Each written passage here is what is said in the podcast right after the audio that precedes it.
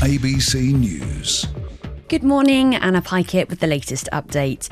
The Queensland Government is hardening its border closure to Victoria with no visitors from that state allowed access or able to quarantine in Queensland from midday tomorrow.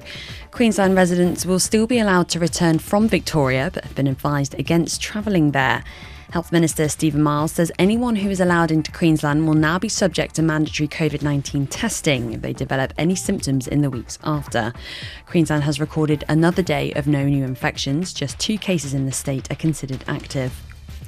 Unions are calling on the Morrison government to provide paid pandemic leave to reduce the risk of workers spreading COVID 19.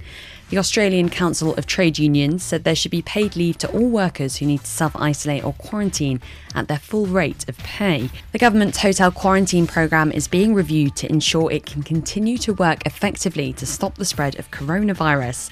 The Australian Health Protection Principal Committee has been asked to consider whether the weekly number of international arrivals needs to be reduced after Victoria asked for flights to be diverted to other states. Concerns have been raised about the burden that will place on other states.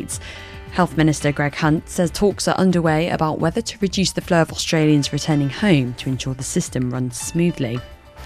And with stage three restrictions now in effect across Melbourne, there are some signs small businesses will be forced to close completely during the six week lockdown.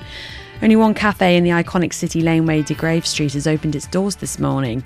Tony Rosses has operated a cafe on the street for 15 years and says there won't be enough customers to stay open, even for takeaways. ABC News.